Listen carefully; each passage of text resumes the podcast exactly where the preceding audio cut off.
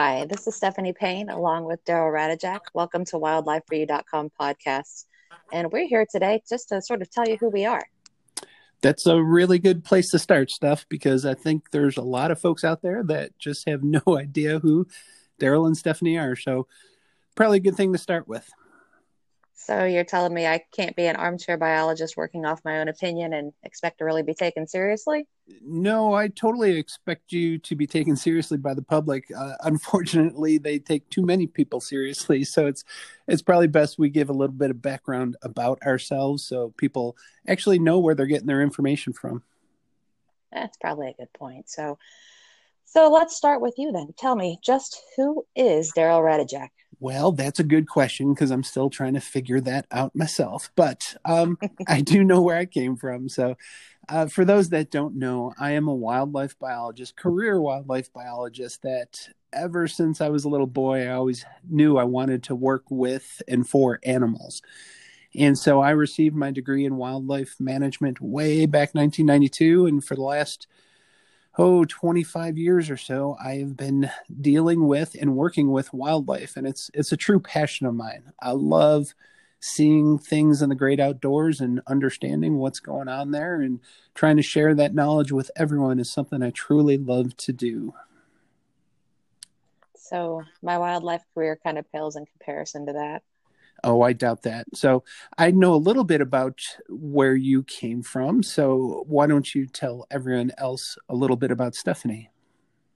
Okay, so I I, I can't say that I'm a, a lifelong career wildlife biologist. I actually didn't even know that was a real profession. I uh, was stopped by a park ranger one time to discuss some wildlife that she was displaying uh, while she was doing some interpretation for some some folks and she asked me after I started blasting through all of her questions and providing a lot of ad lib info if I was a wildlife biologist. And I remember at that time I, I actually asked her if that was a legitimate real career because I really had no clue. so um, after I found that out, I actually uh, did pursue my degree. I got my degree from Oregon State University in human wildlife dynamics. And um, as you well know, because it's a story that, that you and I share, um, got very involved in at the time it was bear attack response training but now i, I facilitate and coordinate the international wildlife human attack response training which is uh, whart wart training. Yeah you need a you need a better acronym because i don't know how many people would be thrilled about uh, working for or going to wart I know, right? So we did look at some creative alternatives. I actually proposed the predator human attack response training, but apparently FART was not any more appealing. Yeah. So uh, we tried to also migrate to WIT, which is wildlife human incident training. But really, once something is a known uh, in an industry, well, it's just really hard to make it unknown. So WIT WART, that's kind of the the hybrid that we've adopted. So yeah. So so bottom line, both of us kind of have this passion for these apex predators, these large, charismatic megafauna, which is the nerdy term for big animals. So yeah. bears, gri- grizzlies, cougars, those those are my favorites. I think they're your favorites as well. But I dabble in all sorts of wildlife and and having having that education and career in there, we we're fairly well qualified to to talk to people about what they should and shouldn't do around wildlife. Don't you agree?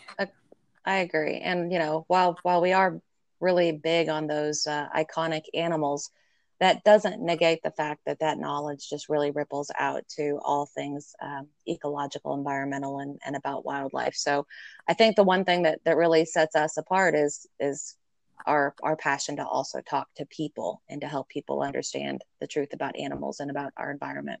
Yes, I, I will tell you throughout my career, I've I've known quite a bit, uh, quite many a biologists that were just absolutely brilliant, that could uh, probably think circles around me, but when it comes to talking to the public, uh, I would not put them in front of a podium simply because they sometimes become too technical. Uh, they talk over a lot of people's heads, and that's not what the wildlife need. Wildlife need someone to be their spokesperson that can put it in terms that the general public understands and gets. Because probably the most influential thing we can do is to influence the public to do the right thing.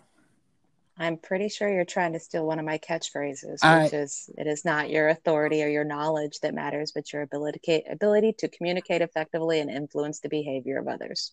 Yeah, I got that from someone I know. So, uh, yeah, I yeah. I totally agree with that. I I think we we can know about as much as we could possibly know about how an animal uh, survives and thrives. But unless we can communicate to the public about what we need to do, what the what humans need to do to allow that animal to thrive, uh, we're not doing that animal any justice. And, and unfortunately, in today's world, with with so many people out there interacting with the natural world, we have to do a better job of educating the public on how they are to behave when they're when they're out in nature. Agreed. So, um, as some of our listeners may or may not know, I'm of course I'm situated on the east uh, over in Tennessee, and you are out west. So, where are you officially from nowadays? I'm covering the west. I'm in the Rocky Mountains. How about that? I don't know where I'm going to be. right now, I'm in, right now I'm in New Mexico, but I'm gonna I'm going to head northward up the Rockies. I think I will be landing somewhere around the Utah area where they have lots of cool critters, those big charismatic animals like moose and elk and and bears and all sorts of other animals that I absolutely love. Gotcha. And so I, I know that now um, you work out in the field a lot and you have a lot more opportunity to get outdoors, which is something historically that you didn't have an opportunity to. So, so tell me what what is it that drove you from having a, a leading role in an agency, a wildlife agency, to to really just kind of wanting to strike back out and get back out to to the wilderness? Well, it's and I appreciate you bringing that up. For those that don't know, I used to work for a state wildlife agency back in Tennessee and I I was a program manager for a number of the really cool critters such as white-tailed deer, bear, elk, uh, all, all, those all those big animals that we know and love and we're very familiar with. And then at some point, I was promoted to the chief of wildlife, so I was I was over all the critters in Tennessee. But there was something that was lacking. Uh, obviously I, I enjoy those those major roles, but just being able to be outside in the wild, but more so than that is the ability to talk to people.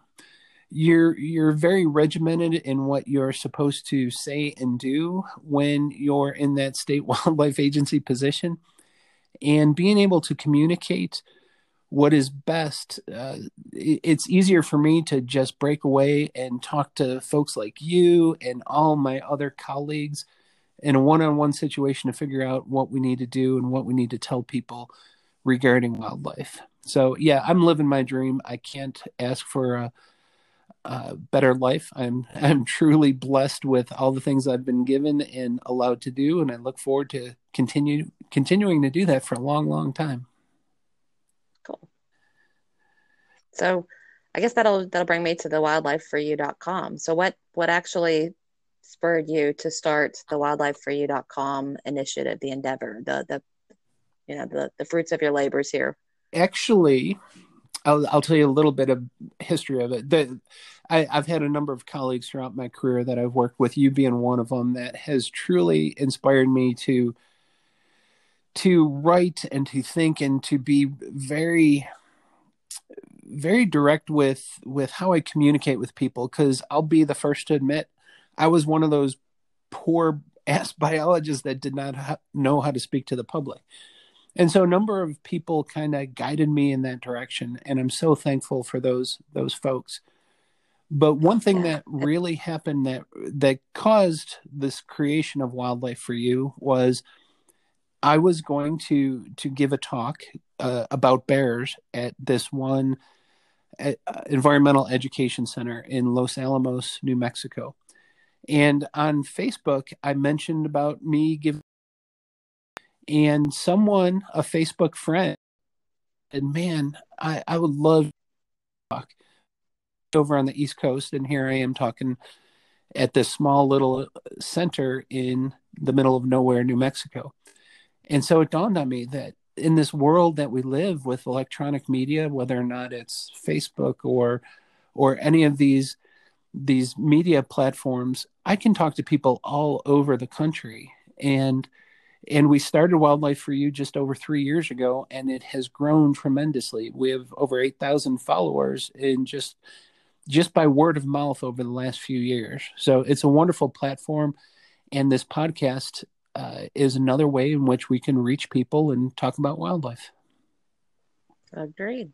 Definitely a good way. So with the with with my side of the thing, uh, you know, I'm I'm kind of the back seat to the to the Daryl's front seat. Um, and I've been engaged with wildlife for you since its inception. Um, but definitely more as the uh, what do you call me usually the color commentator um, backup if necessary um, but it's it's definitely i was gonna say I, have learned you do have a passion for. Yeah no i was gonna say you're the tony romo of of wildlife for you but people would have no idea of the nfl connection there so. Probably not. And anyway we, we, want this to be calm casual uh, just engage in conversation and we want the public to chime in. When, when you listen to these podcasts if there's anything you hear that really uh, maybe strikes a nerve maybe just uh, piques your curiosity go to the Wildlife for You Facebook page. Uh, we also have emails. We have a wonderful website that Stephanie actually created for us. Let us know, and we're going to address your concerns because, like I said, getting the public involved in wildlife is probably the greatest thing we can do to actually affect real good sound management. Agreed. Um, definitely. And it's the, the thing that i hope everybody always remembers is it's it is not us. It is not you and i out here talking that makes a difference. It's people that hear this and then talk to their friends and then their friends communicate with their friends. So really the sphere of influence that each individual has is is absolutely outrageous. And that that is really our our feet on the ground goal because if you educate one person, um, they they educate other people, and those people educate other people, and then the next thing you know, maybe some of the the fake news, false information, um, or just flat out misleading and wrong information that we see at our fingertips in this era, maybe maybe we can do our best uh, to kind of help negate some of that. So, and and as you said, we are on Facebook and Twitter, uh, and of course our website wildlifeforyou.com. Yeah, and I can't stress enough you you you hit the nail right on the head as far as trying to clean up the misinformation because unfortunately in the world we live in there's a lot of there's a lot of information out there and there's a lot of good stuff but there's also a lot of bad stuff. And what we are here to do is try to weed through and get rid of the bad stuff or clarify some of that misinformation. So hopefully by you following along and telling your friends, you will be able to understand the world of wildlife a lot more. And again, we're we're here for you. Uh, after all, and this is our catchphrase: your knowledge is their existence when it comes to wildlife. And so, the more you know, the better off they are. So, anything else, Steph? You did magic. Yeah, you did use the magic word, and that magic word is follow. So, don't forget to follow our podcast, but of course, also follow us on Facebook. Um, and anytime that you want to know what courses are coming up, if you are looking for something longer, because those are usually very topic specific and they generally um, last for about an hour and a half. And in the, the format of those, just in case uh, we have anybody out there that might be curious, is various topics like you know bears, cougars, and then we we have a an entertaining and informative, like no geek speak, uh, no biological language as much as we can possibly get away with avoiding it. Um, lecture, I guess you can say, but it's it's more fun than a lecture. And then we do a Q&A. We also take Q&A throughout. So it's definitely a way to interact with the biologist no matter where you're sitting. We're right there at your fingertips. So so yeah, other than that, I can't think of anything else. D, what you got? Nope, that's it. Well, we hope you do follow along with us, and we're going to be here for you. So anytime you have any wildlife questions, by all means, uh, chime in, send us an email, or follow along and join in our classes. See you later, folks. Bye.